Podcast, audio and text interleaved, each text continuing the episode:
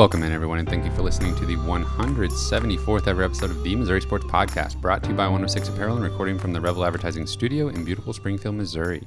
I'm one of your hosts, Cameron Albert, alongside my good friend and fellow Mizzou fan, Kyle DeVries. How are you doing today, Kyle? I'm doing great, Cameron.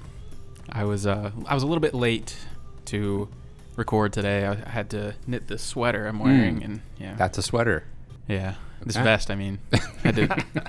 just kidding. I didn't make it myself. Oh. Probably store bought like ten years ago or something. It looks homemade. It might be. Somebody might have made it at some point. Hmm. It's just Well, one time a year. Looking great. Thanks. Um, Kyle, did you sleep well after two Mizzou losses? It is Christmas Eve Eve, Is it? What's today? Thursday? right? Yeah, it is. You're Christmas right. Eve Eve. Wow. And uh, we were up late watching. Uh, Watching our teams lose. Yeah, not Mhm. great sports on TV. Yep, we were. Uh, I slept just fine. Thank you. Mm. I had to get up at uh, five o'clock and feed a baby, oh. but other than that, I slept pretty well. Um, how do you want to do this, Kyle? Do you want to just just jump into this bowl game, really dissect it? Yeah, we know we have a couple of news things though, right? Yeah, but one of the bigger news things is like chronologically post bowl game. Okay. So let's just do news right after that. Okay. Okay. Um, but first, don't forget to subscribe on YouTube, leave us a like, comment, do that kind of stuff. You can now leave reviews or leave ratings on Spotify. Really? So if you could do that, that would be appreciated. And of course, you can support the podcast directly through Patreon. And you can find the details of that at patreon.com slash Missouri Sports Pod. Kyle Mizzou lost to Army 24 to 22. Um, Brady Cook got the start. He looked pretty good, in my opinion, especially that first drive. Uh, he was able to kind of get the butterflies out by uh, running for 30 yards for a touchdown on a really nice little option play. Kind of gave Yeah. Army a taste of their own medicine. Yeah, we've been running that option play all season, and it finally made sense to do so because uh, Brady Cook kept it, and nobody touched him. Nobody Yeah. was close to him.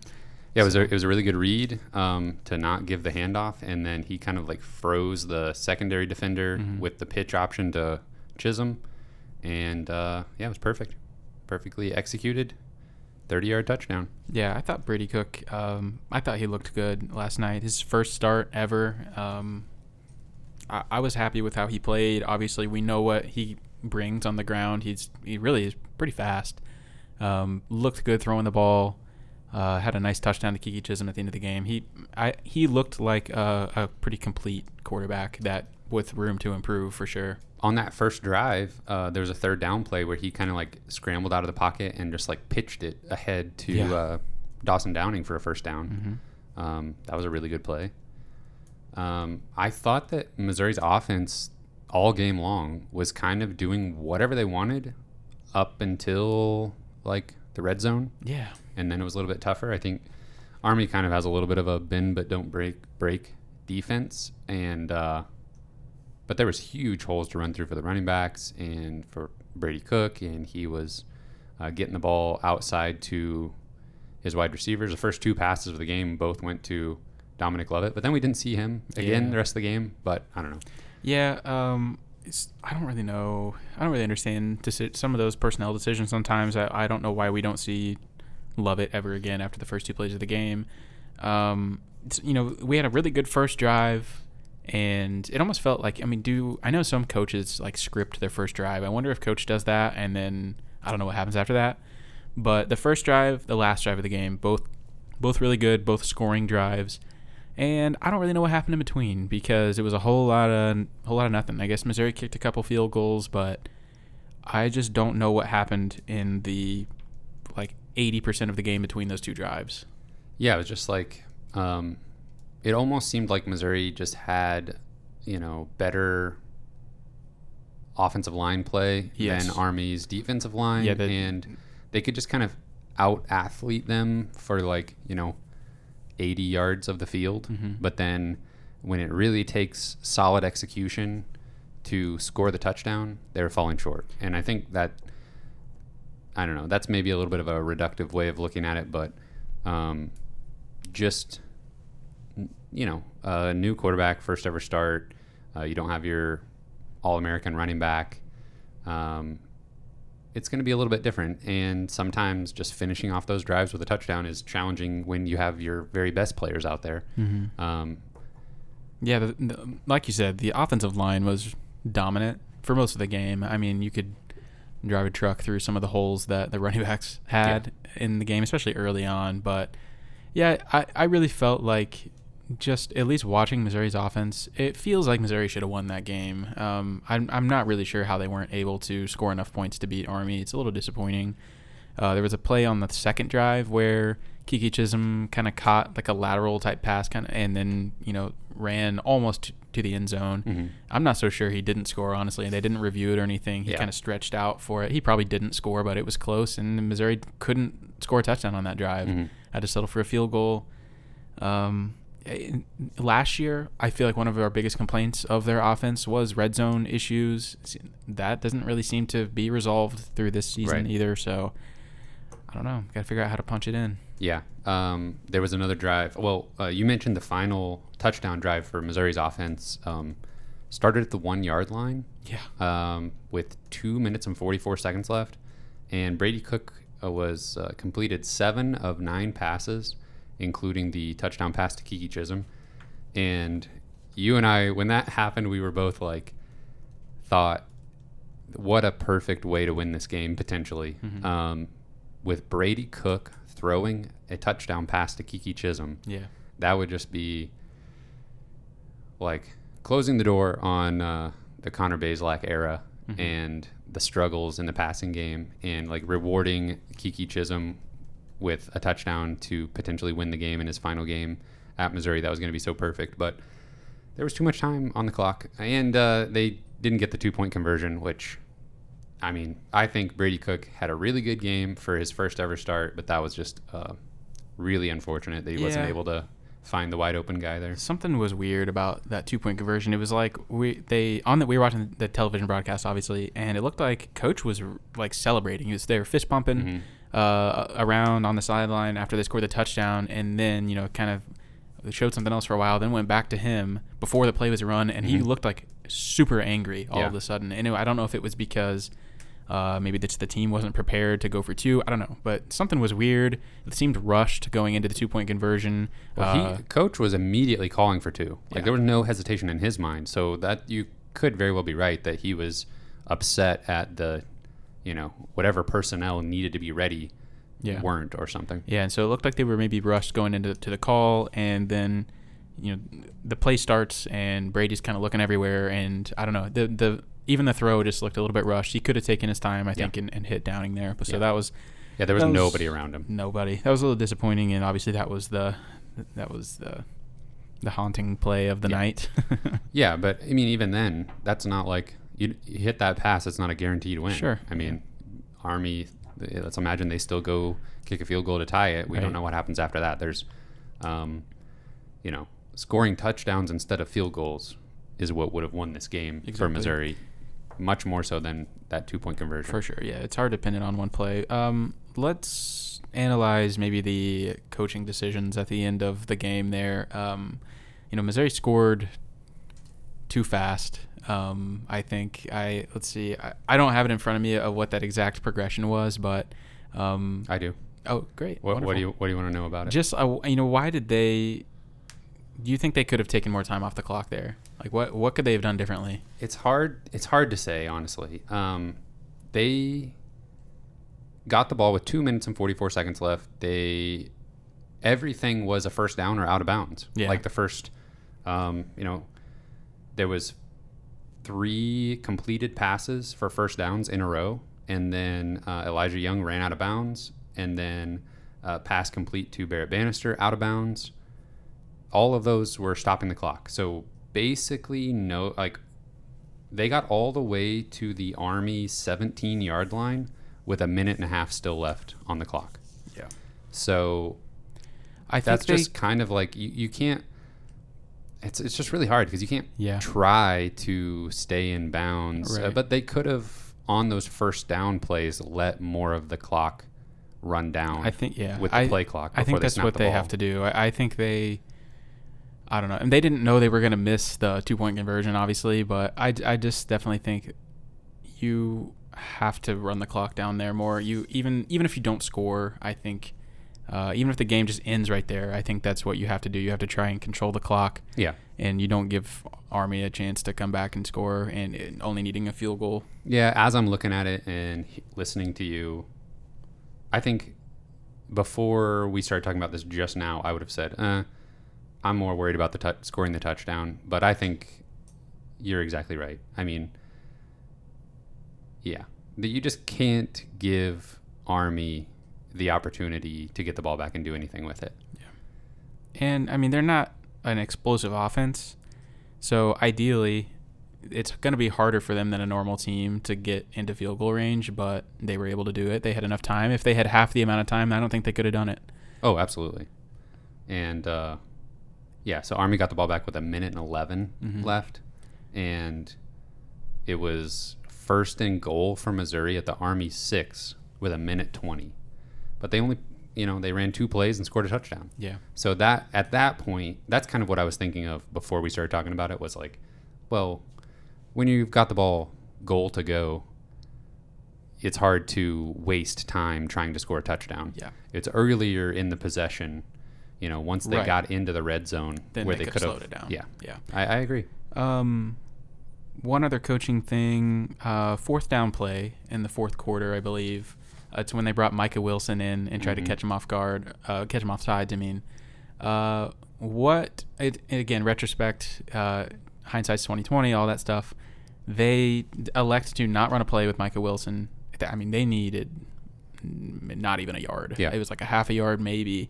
Um, they call timeout, and then they run it with Dawson Downing and don't get it. Right. That was a pretty frustrating sequence. Um, what what do you think? I mean, do you think they should have done anything differently there? Yeah, I mean, it's easy to nitpick the play call afterwards, but I thought once they came back from the timeout, that's not the play to run. Um, if you're gonna just hand it to Downing, then just go with like a super heavy package and just try to ram it up the middle for a yard. I agree. Um, otherwise, do anything.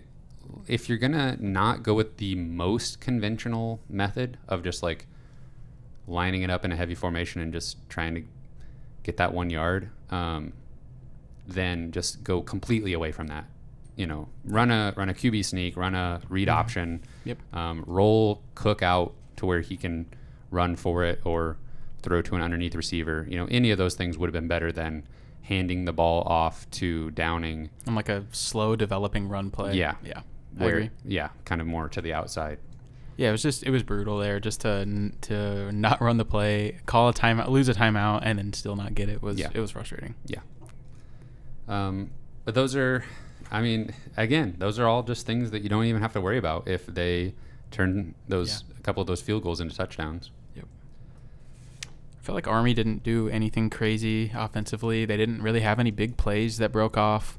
Um, it felt Nope. like they just kind of ate away at Missouri, kind of nickel and dimed us a little yeah, bit. the, especially in the running game. I, I was fully expecting there to be one or two plays where Sure, sure. Army just where the, the defense just kind of broke down a little bit, missed an assignment, and Army was off to the races. But Yep. the biggest breakdown came when like Army Army's quarterback got hurt, so um, they brought in a, a guy for one play, Yep. and he threw a touchdown pass on fourth down, Yep. and that was pretty brutal. And yeah, that was the most explosive play I think all game for Mhm. Army. Um, so that was pretty disappointing. Yeah. Um, I don't know. Missouri was out was without a lot of starters, especially on defense. Oh yeah, A lot of injuries before, like coming into the game, and then a lot of injuries in the game. Yeah. Uh, like Shawn Robinson, Jaylon Carlies.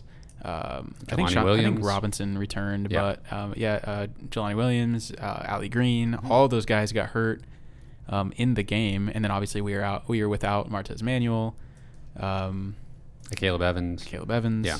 Yeah, I think Akayleb, uh, did Akayleb Evans. He was sitting out, right? Yeah, to- and then Martez sure. was hurt. Yeah, So I mean, we were without seven or eight starters at one point in the game. You know, it was it was a little rough. I would have loved to. I'd love to play Army again uh, at full strength, Mhm. and with Tyler Badie, I think it's not probably not even that close of a game to be honest. right. But that's just that's bowl season for you. That's how it goes. Yeah, and I mean, when you're Missouri and you're rebuilding and you are six and six and kind of get a bottom of the barrel opportunity with a bowl game, then you're going to see more players uh, sitting out. You're going to see Mhm. coaches encouraging their star running back to not play. Yeah. Uh, you're going to see it just kind of not be as crucial to the program as if, you know, Missouri had a 10 win season and they were, I don't know, whatever. Yeah, in Missouri had a six bowl game. win six win bowl game, and they treated it as such, and that's fine. Um, on Tyler Badie, um, obviously, as a fan, I would have loved to see Tyler Badie play. I would have loved to win the game. That's that's what I look for, and as a fan, I want to win every game we play. Yeah. Uh, of course, I completely understand the the situation. I completely understand and probably agree with their decision to have him sit out. Um, it, it's a it's a bowl game, which is a lot of times kind of an opportunity to see what we have, see what we have for the future. Um, and They, sometimes they basically only did that with Brady Cook, though. I know, and I'll get to that I guess in a second. Okay. But I, you know, I think that this this point might be a little, you know, easy to misunderstand me potentially. But I sometimes felt like in the season, Tyler Badie, I, I'm his biggest fan. He's amazing, but I almost felt like at times in the season we kind of leaned on him almost too much at times, and it almost handicapped us because you know instead of maybe playing a more aggressive game, we just handed it off to Tyler Badie 40 times in a game. Mhm. And sometimes that worked out and he would, you know, take advantage of the defense over time in a game, but It didn't um, lead to a very uh, well-rounded offense. no, and yeah, it's, it's predictable. Yeah. And um, so I was so I was actually a little bit excited to see Missouri uh, what they were going to do without Tyler Badie. What who are they going to turn to? And uh, maybe we might see a little more aggressive play call, play calling. Mm-hmm. But um, yeah, and to your point, um, Dawson Downing got the start, which is fine. He's a senior. It's kind of cool to see a senior start in his last game, but um, he did fine. Five yards per carry Yeah. on 14 attempts. Uh, Elijah Young also had 13 carries. Uh, he was at uh, 5.8 yards per attempt. Uh, had a nice like 21 yard Mhm. gain at one point. I definitely would have liked to see Elijah Young get the ball more. Um, maybe some BJ Harris too. Yeah. Um, like you said, Dawson Downing, he played good. Um, I think a lot of that was the offensive line completely destroying Army's defensive line. Um, but Elijah Young looked really good when he was in there. He's really fast, Mhm. and I thought that he probably could have broken off some big plays if he had more opportunities. Yeah, and of course Dawson Downing had the uh, fumble that uh, derailed a drive, and obviously points on that drive is probably a win for Missouri. But um, overall, I thought Missouri was pretty poised. Um, they weren't really making too many terrible mistakes. You know, they Right. had penalties under control. Um, that was the only turnover on the game. Mhm. It was uh, a really bad turnover, but um, that happens sometimes. Yep. So I think there was just like it's almost like there was like five different ways Missouri could have improved in this game to win it to win it, Mhm. and they just couldn't do any of them. Yeah. And that's when you're that close, and there's like so many just tiny little deficiencies. It's uh, makes for a frustrating uh, outcome. But Yeah. And I mean, we even had the chance to win it at the end. I mean, I was not convinced Army's kicker was going to make that kick. Oh, right, He, yeah. He's no Harrison Mevis. that's true. and had He had- already missed one earlier. Yeah, he had some difficulties this year. It sounded like, and I was think they not said he super was reliable. One of four from 40 plus. Yeah, and, his career long and is it was 41. A, and it was a 41 yarder, I think, to, to win the it. game. Yeah, he did. So that's just how it goes. Um, there's been some. Were you gonna say something? No.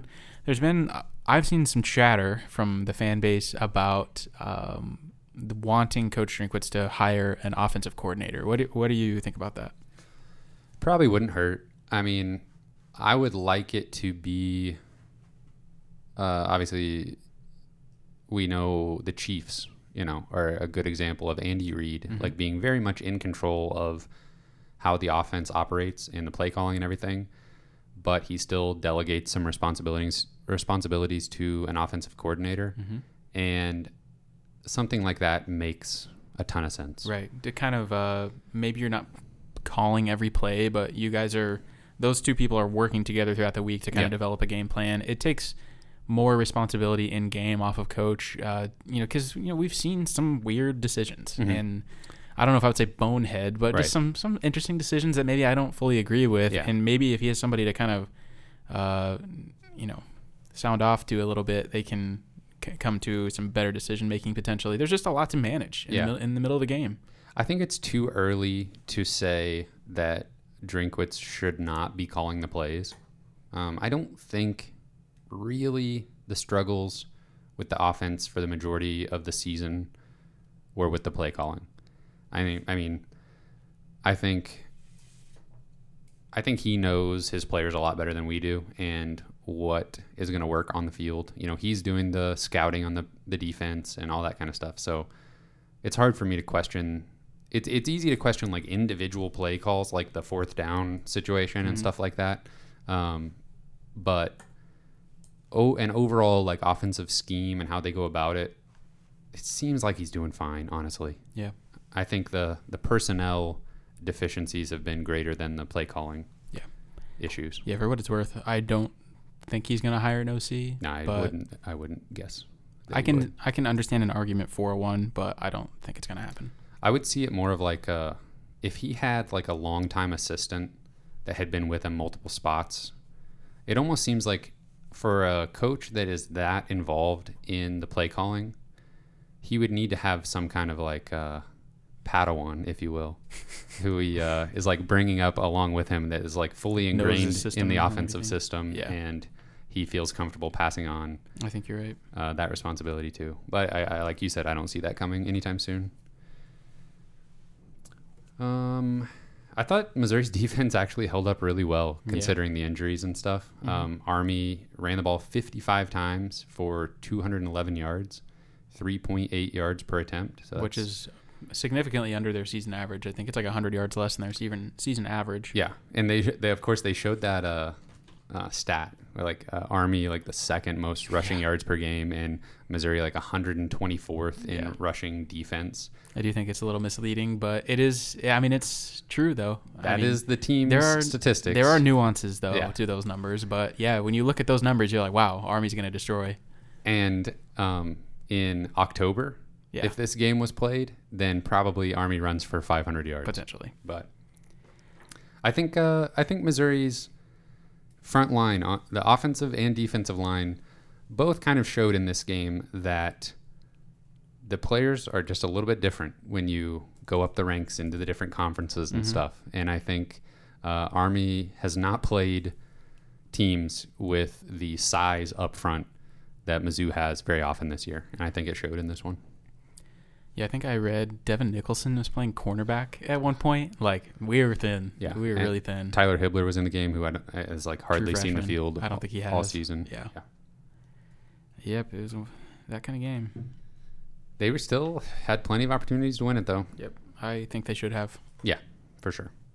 And uh, yeah, they they covered the spread. Spread was uh, six and a half. I saw six it- point Was spread. that the finals spread? I don't know. I, I saw six and a half at one point. I saw six another place. So uh, that was honestly borderline insulting to Missouri, especially looking at Yeah. uh, the well, outcome. I really think that it was exactly that stat you brought up. Yeah. Army is amazing at running the ball. That's all they do, and Missouri's terrible at stopping it.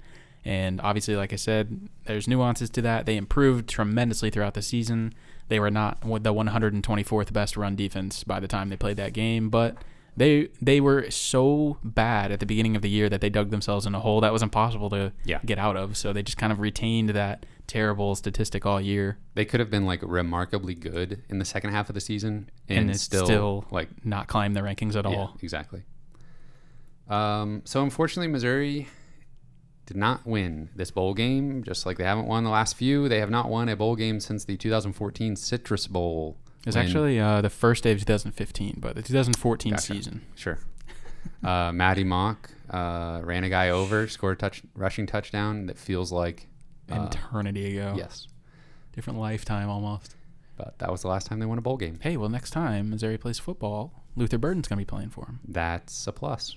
And in the spring game, too. Yeah, uh, you know, uh, transition. Who's not going to be playing in the spring game, and that is Connor Bazelak. He has um, almost immediately announced that he has entered the transfer portal. He will not be returning to Missouri. Um, this is not all that surprising. Um, After what happened last night, oh not surprising. yeah, I I wouldn't have been surprised even if he played last night, honestly. But um, yeah, with him not playing in the bowl game and um, obviously Sam Horn, highly touted recruit coming in, uh, they're giving Brady Cook a look in this game. He looked really good. yeah, it was just it makes sense for him to move on and find another place to be a starting quarterback. Mm-hmm. And um, what does that mean now for the quarterback room? I've seen a lot of talk about Yep. we we gotta desperately bring in a transfer quarterback. Some people think Sam Horn's going to step in and be the starter day one. A lot of people are probably going to be on the Brady Cook hype train after this game. Mhm. So where do you fall? Um, honestly, I think we don't add a transfer quarterback. Um, if Pre- the is only, that a prediction or what you would prefer? I think that's probably what I would prefer at this point. Um, because, in, I mean, unless there's just some guy that's yet to announce and he somehow wants to come here.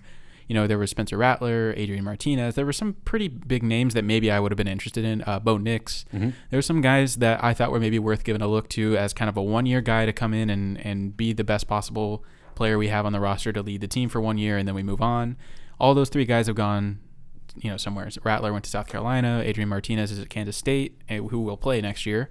Bo Nix went to Bo Nix Oregon. went to Oregon. So those options are gone. Um, if we do add a transfer quarterback, I kind of feel like the only way we do that as if it's kind of just for depth. Mhm. And I don't really think that there's like a one year surefire guy, you know, like a Kelly Bryant situation where a guy comes in for one year and is for sure the starter. I don't see that happening um, personally. And I don't know that I want it to because I think it might just kind of mess up the chemistry maybe in the room. And, you know, you're dealing with, with human beings here that are all counting on having their shot to play. And, you know, you've got Tyler Macon and Brady Cook and Sam Horn all thinking that they're going to have, you know, a shot to win the job next year. I just don't know that you bring in a fourth guy to, to vie for that position. I agree with you. I think uh, unless we unless there was a guy that was like, okay, we're all in with this guy as the starter. That's not a quarterback competition. We're bringing this guy in to start, which you know we've kind of established. It doesn't seem like that's out there anymore. Um, bringing in somebody else to battle it out for the quarterback spot um, just says that you're not you don't like what you have Yep. and you're just basically back in the same scenario as if if Bazelak had stayed Mm-hmm. where it's this hundred percent. you know, This, three, like, borderline- three man, yeah. maybe four man uh, quarterback competition um, with only players that haven't done great or have not played at all, basically. I think uh, not adding a big name is a vote of confidence to the guys you have in the room, and I think that's what's going to happen. I mean, having three quarterbacks on the roster, I think you might want to have a fourth guy just for emergency situations, but I don't think it's going to be some big name guy. No, and they kind of always have, you know, like um, walk-ons or like, Yeah, you know, that's true. I think- pieces that you, that never see the field, but yeah, are there just in case. A couple walk on, like uh, Samsel, I think is his name. I think Mhm. they've got a couple guys that are emergency Drew Lock's cousin. Yeah, emergency guys. So, yeah, I, I, I just don't I don't see them adding another quarterback at this point. No, that's fine with me. Um, okay, so then I'm putting you on the spot. This is way too early to even be speculating on this. Who's starting uh, game one next year? I'm gonna say Brady Cook does, and uh, the only reason I say that, and which is crazy because I think he may have the lowest ceiling of the three guys as far as potential. Like Mhm. how could in the best in the best case scenario, if all these guys reach their highest potential, I think he is the lowest potential of the three. Um, but I still think that he's the safest, most polished option at this point, and probably still will be. You know, seven eight months from now. But you know, Sam Horn obviously probably the highest ceiling of the three, but he's getting to campus two months before the season starts, and that is a ton of responsibility for a true freshman quarterback that's been on campus for two months. I Yeah. just, I mean, maybe he starts, but I just don't. I, I don't think that he will know the playbook to a level that coach will be happy with at that point, and that's fine. I mean, I wouldn't expect. No, I mean, hardly anybody does that. Right. And um, Yeah, if he was getting on to campus in January, that'd be a little bit different story. But I think that's true. Um, and now Brady Cook conceivably will have uh, a full off season to you know be potentially the starter Mhm. and work with the first team and uh, really take control. Yeah. So I think that'd be fine with me. Yeah, I think uh, Brady Cook is the most complete package at the point with a guy that's a threat on the ground. He's very fast. He showed that last night. He showed that he is has the potential to, to sling it around a little bit, Yeah. hit his receivers in stride, make contested catches, and you know stay cool in the pocket, make good decisions. Even at the the end of the game when the game was on the line, he led them all the way down the field for a 99 yard score. So I think he's the most complete player at this point. Yeah. I mean, 23 uh, or 27 of 34 passing for 300 or 238 yards is a better game at quarterback than we've seen Yeah. since what like the Kentucky game. Yeah, I'm, I'm probably. probably forgetting something, but yeah 238 yards when they could get almost anything they wanted on the ground is pretty good. yeah, uh, seven yards uh, per attempt, which is, you know, we were seeing just terribly low Yeah. yards per attempt numbers Exactly. with Bazelak. Yeah, and he that that was uh, that's a good point. I mean, that kind of seemed like is this a Bazelak thing? Is this a Coach Drinkwitz thing? And I think after watching the game last night, I feel like it may have just been a Bazelak thing because uh, there were definitely some lateral passes um, that look ingrained into the play calling, Mhm. but Brady Cook was definitely not afraid to throw to the middle of the field, and you know he was just hitting guys wide open in the middle of the field at times at the towards the end of the game and stuff. So Yeah. he was throwing it all over. Yeah, works for me. Um, anything else about this bowl game or uh, any of the any of the players from this year's team? Anything else on that? Uh, not right now, I guess. With the way the basketball team is looking, I think we'll have plenty of time to, to share any football thoughts we have this offseason. That's true. Uh, so then another news item uh, from the past week is Missouri got a commitment from an in-state player for the class of 2023. Yeah, Missouri landed Ja'Kai Lang uh, last uh, f- Friday, I think, and uh, we had a good feeling that he was going to be a part of Missouri's class going into it. Uh, but it's still good to, to see him put on the Missouri hat. He's a 6'3", 240 pound um, edge rusher from Troy, Missouri, so an in-state guy. Uh, he did play a little bit of nose tackle as well, but he was first team All State his junior season. Um, I think he's ranked 10th on both Rivals and 24/7's rankings for in-state. Correct. Um, I think he probably could be a little higher than that. Uh, but he said a couple of things in in, a diff- in different interviews. Uh, he said he trains with Marcus Graciel and or Marquise Graciel, and kind of seeing him and Luther Burden go to Missouri was uh, pretty big for him. Mm. And I mean, that's what you like to hear Yeah. is is the domino effect of, of those big those big players going to Missouri is helps us down the road, and you can kind of see how that's helping with a very important 2023 class. Um, another thing that he said in an uh, interview with 24/7, which I think is one of the, my favorite things I've heard a recruit say in a really long time, um, he just said, "I heard the best players in Missouri play for Missouri," and that's, I mean, that's he can't get much better than that. That's what we've been trying to build for so long is keep the in-state guys here and um, make it mean something to play for the home state.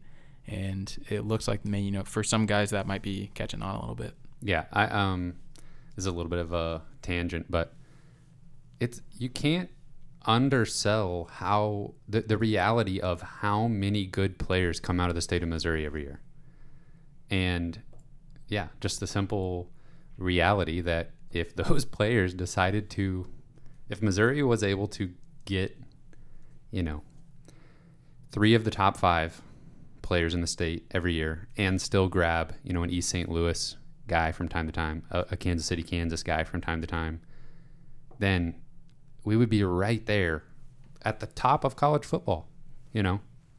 Um, maybe not every single year, but that would be so huge in uh, establishing Missouri as an actual contender in the SEC. So I love that. Uh, I love that that's the communication with uh, the recruits, and um, there's four guys at the top of the list in the state of Missouri for 2023 that are not committed yet, uh, but seem to be leaning to programs that are not Missouri. So um, the staff has some work to do with uh, 2023 still, but there's opportunity to have another awesome class there, and uh, we're starting it off right with two in-state recruits committing. All right, is that all for football? You think? I'm ready to move on. Missouri won a basketball game. If you can remember, they played Utah uh, not too long ago. They beat Utah at home, 83 to 75. Kobe Brown with an excellent game, 27 points. He was your KenPom MVP. Uh, got to the free throw line a ton, 11 of 13 um, from the stripe. Um, Kyle, I think I already told you my answer to this question, so I'm going to ask you: Is the Utah game that we just watched? Is that this team's ceiling? Is that the Uh, best we can expect them to play for a whole game? It's very possible. Um, Missouri still didn't shoot very well from three. I, you know, they're not a good shooting team. Obviously, we know that at this point. Four of 21. They're yeah, f- yeah. They could definitely shoot. Uh, I think they could shoot better than that, but realistically, I mean, they they could shoot better than that. But I'm not sure that Kobe Brown's going to have the game he has every Right. game. So, um, I guess yeah, that's probably the best Missouri's going to look all year. So the bad news is Utah was without their best player, Yeah. who is a big man and um, probably would have limited Kobe Brown to some extent. He's Mhm. probably not going for 27 if Utah's big guys there. Yeah. And this is a game that uh, Utah's offense did okay, even without their best player. Mm-hmm. And, um, you know, they scored 75 points, and I think this would have been, um, I don't know. They shot well from three. Yeah, they did for sure. So maybe that gets balanced out a little bit, but win is a win. We'll take it. Um, Yeah, I mean, it was it was great to see Missouri take advantage of of a disadvantage that the other team had. I mean, they were it felt kind of last minute that they at least maybe I found out last minute, but they adjusted and they fed Kobe Brown and Mhm. he had like what 27 points. mhm.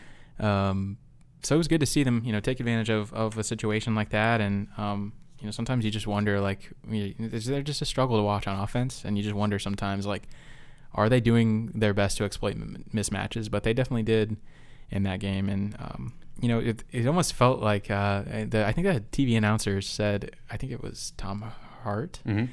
and Sundvold, Mhm. and they almost said basically, you know, Utah's pretty small outside of the big guy that they didn't have, and it almost looked like Missouri was playing really well because it almost felt like a mid-major opponent because Yeah. they were so undersized, and that makes sense. I mean, Mhm. Missouri, and we'll talk about Illinois in a second, but I mean they were destroyed by Kofi Cockburn, Yeah. who was huge. Yeah. Before we get to that, uh, Amari Davis, nice bounce back game for him against Utah. Uh, I think he was held scoreless against Kansas, but bounced back with 17 points um, against Utah. Uh, still, though, four of 21 from three. That's 19%. Yeah. Missouri is very close to dead last in all of college basketball in three point shooting percentage. It's not good. They're able to get it done in the paint sometimes, but uh, yeah, I guess we'll just move on to Illinois because not a whole lot went right in this one. Uh, Missouri lost to Illinois 88 to 63.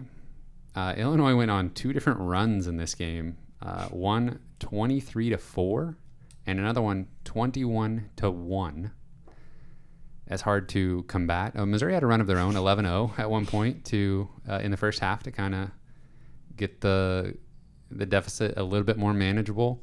But then right at the end of the end of the first half into the beginning of the second half was that 21 to 1 run and uh, of course, we're watching the football game at the same time. So we've got like one. I I'm at Kyle's house. We're watching one on the TV, one on the computer, and uh, it's hard. You know, I didn't catch every single play Yeah. of every game perfectly, but it was like, okay, let, we're paying attention to the basketball game now. Like, okay, Missouri's trying to get back in this. They went on a little run, uh, scoring the ball okay, and then something happened, and Illinois just. Oh, it was. Uh, Yeah. Javon Pickett had a breakaway. He was gonna like go up and slam it, you know, do his uh, Like ri- breakaway steal. yeah rivalry game thing, and uh, he got fouled from behind, and it uh, was on the floor. And they took a TV timeout, I think. yeah, didn't even get free throws, and then I think Missouri like turned the ball over on their next Yeah. Possession, stalled everything. and there was a momentum there, and just completely vanished. And Illinois, that's when they sparked that twenty-one to one yeah. run. It's like it's so weird watching them. It's like you know everyone they look fine sometimes, and you know they were kind of hanging tough with them there for a little bit in the first half, and then they just all of the sudden just run out of it. Yeah. it's like this. They got some kind of juice, and all when that juice is gone, it's gone, Yeah. and there's nothing there, Right. and they can't score for minutes at a time, and that and, and we've seen that's not you know we saw that a bit last yeah, that's year. college basketball. That happens. Yeah, there's runs, but but it's bad. In years past, I feel like Missouri's defense, it's like, okay, if they can hold a team to like a 12 12 0 run, 12 to 1 run, Mm-hmm. 18 to 4 run, those are still not great, but at least the team isn't, you know, just piling on 20 points in 4 minutes of game time. Right. Yeah. The de- the defense is bad too. So it just they let the runs happen, and their offense is bad, so they can't recover Yeah. either. So They just get buried, and Yeah. it's just like so. Uh, there, I don't remember so many games just so clearly being over. oh yeah, You know, like that. The same thing happened in the Kansas game. You know, they got it down to single digit uh, deficit, and then there was a run, and it was, it's over. It's long gone. hmm Um, Boogie Coleman, 16 points on nine shots. He had a pretty good game offensively. Kobe had 13. Um, he's he's probably your best bet to score in double figures, like pretty much every single game. yeah, he's got a high floor. And um, the biggest surprise in the last few games has been uh, Trevon Brazile. Yeah, In this one, he had 11 points, six blocks. He blocked Kofi Cockburn a few times yeah, and five rebounds. And for a freshman who, I, I, we've kind of talked about this before, three games. a freshman who hasn't played much and was considered a project, Yep. At least from the fan base. Cuonzo, to his credit, is acting like th- he was He was planned ready. to be a part of the rotation from day one, and the you know medical issues were keeping him out. But uh, he looks really good. I think I'll have to look at the record books, but if he does anything close to this, he'll be setting a Mizzou freshman record for blocks. I would say. Yeah, he has a very bright future. And Missouri has got some pieces, but you know we talked about it a little bit last night, and it was um, was almost the Kevin Puryear situation early on in his career. You know, he he was a good player, but just he shouldn't. These players should not be depended upon to you know score double digits every night to be able to win. And Kobe Brown's a great player, but ideally he's not your best player. Right. And you know, um, I don't know. It's just Yeah, There's and, a talent Brazile is- ideally is not starting. there's a talent deficiency issue, and it's it's glaring. Yeah. Um, Kofi Cockburn had 25 points and 14 rebounds. Illinois shot 63% from two and 48% from three. There were stretches They where they just made everything. everything. Yeah. Yeah. And they were even without uh, Curbelo, uh, arguably their best player. Yeah. At least uh, he's their probably their player with the most NBA potential. Yeah, after a while, whenever the other team just makes everything, you start to think, uh, okay, it's just not it's not a luck thing anymore. I think we just have terrible defense. Right. Yeah. Yeah. Um, Cockburn was just a monster. I, he had he looked more He's athletic than I thought he was capable of in this game. he was playing. It looked like he was playing high schoolers. Basically, he was. Yeah. Some of some of our players are. Yeah. Pretty young. That young. Yeah. Uh, yeah. I mean, I thought Brazile was actually like the best defender on him. Probably he was at Mhm. least athletic enough to meet him at the rim, Yeah. um, and quick enough to stay in front of him. Everybody else, I don't know. He's- Should should Jordan Wilmore play a single minute the rest of the season? I no, I mean probably not. I don't. I say give all the minutes to Brazile at the five. He Yep. can stretch the floor a little bit. He didn't. I don't think he made a three in this one, but Yeah, I mean Kobe Brown struggled a little bit on on Cockburn, but Yeah. I mean, what do you do? He got called for some cheap fouls too, just doing Absolutely. his best to Yeah. when Cockburn was initiating contact and stuff. For There's sure. just nothing you can do at some point. So Mizzou falls to six and six on the season. They are one fifty five in KenPom. That is squarely Kim Anderson territory. For Oh, yeah. those that didn't know. Oh yeah, yeah. Even Uh, Kim Anderson would make the bragging rights games close sometimes, but obviously Illinois is probably better now than they were in that stretch. But Yeah. Yeah, Missouri won uh, three in a row though bef- before this one, so Illinois was due, I think, and Yeah. they're good this year. Yeah. Illinois is very good. Uh, Missouri, uh, Missouri might have stole one last year a little bit, getting to play at home. yeah, that's true. Illinois was Uh, really good last Brad year. Brad Underwood definitely seems to think so. Yeah. Um, Missouri's offense ranked 192, defense 130, so not not getting better there. Um, this is definitely a 200 level offense. It'll Oh yeah. that'll happen very quickly. I think they might be sub 200 in both categories, to be honest. Surely their defense won't get that bad, but uh, yeah, I don't know. Uh, the SEC is is pretty good, and we're starting SEC play uh, right away. Um, I mentioned obviously we know their three point shooting struggles, but literally their offense, Missouri's offense is 355th out of 358 in three point field goal percentage, That They're- surprises nobody. and uh, Missouri's defense 331st in field goal three point field goal percentage allowed. So Not a good combo. Just take out the three point line. Honestly, Missouri's still shooting too many threes. Like, there's no Yeah. way They we should- should be shooting this many Like threes. 25 threes in the game. Yeah. Yeah. Uh, Missouri does have the 21st best um, defensive uh, field free throw percentage allowed. So Oh wow. Yeah. Something that's completely has nothing to do with their play whatsoever. yeah, um, one of the most alarming things possibly in these like advanced metrics is the offense. Missouri's offense non-steal turnover percentage. In, o in other words, giving the ball away. Yeah, traveling violations, stepping out of bounds, throwing the ball away. 332nd. Not very good. Yikes. Uh, the good news is, just kidding, it's terrible news. Uh, they play Kentucky next Wednesday. Kentucky is uh, the 11th best team in the country, according to KenPom. 11th on offense, 30th on defense. And they have a big man in Oscar Tshiebwe, who is in the conversation for Player of the Year, like National College Player of the Year. He's very, very good. He transferred to Kentucky uh, from West Virginia Mm-hmm. and he is shooting 65% from the field. He's a um, traditional big man. He is the best rebounding player in all of college basketball. Just eats up rebounds. Offensive glass, defensive glass, doesn't matter. He gets rebounds. He dunks everything. He finishes at the rim at an elite level. And he's going to destroy Missouri in a very similar way that Kofi Cockburn did. And there's nothing we can do about it. Yeah, and he's got a great guard uh, in Sahvir Wheeler that can feed him too. Yeah, Kentucky just decided, you know, our high school recruiting has been a little bit hit Yeah. or miss lately, so we're just going to go take the best player from one from another SEC team. Yeah. And yeah, we're going to have point guard Sahvir Wheeler, one of the best distributing point guards in the country. Um, not a huge scoring threat, but he can still do it. He gets he can he's a very good free throw shooter, uh, but one of the best assist guys in the country. Plays solid defense. He's scrappy. He destroyed Missouri last year when he played for Georgia. Yeah. Yeah, it's interesting kind of seeing their recruiting philosophy change a little bit over the years and it kind of came to a I don't know. It kind of fell apart last year especially for Yeah. Kentucky whenever they just were going all, you know, five-star freshmen, you know, and they they struggled to shoot and I think they had some leadership issues. They just weren't very good last year. And but it's a shame they figured out this other outlet for finding good players, experienced players that have proven themselves at college level. yeah.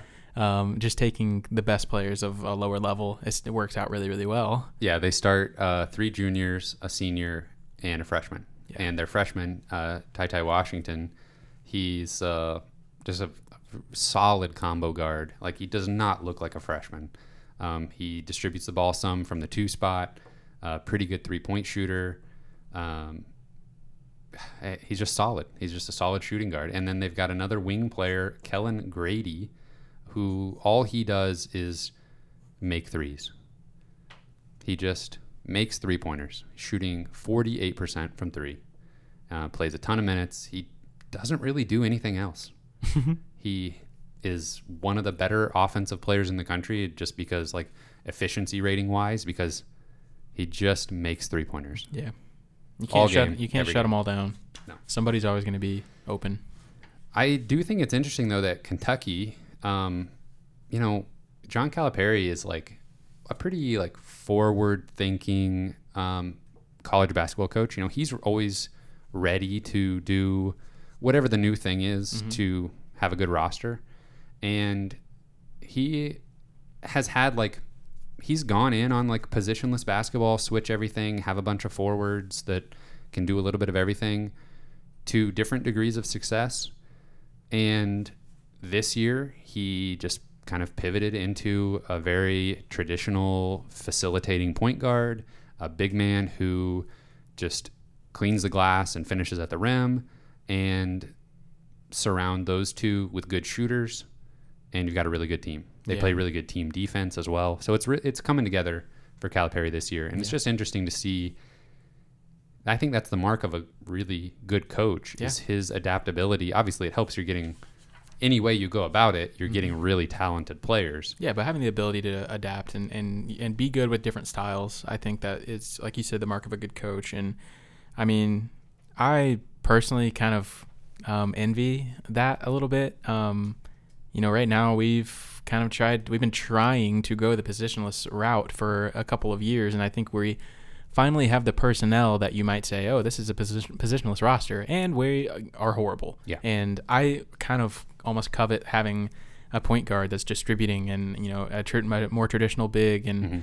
Um, that isn't Jordan Wilmore, Yeah. and Yeah, it seems like that's the only place where this the Missouri staff is like, okay, we'll go traditional with a big man. You know, like, we really liked having Tilmon, and we'll bring in you know another seven footer, but obviously not working out.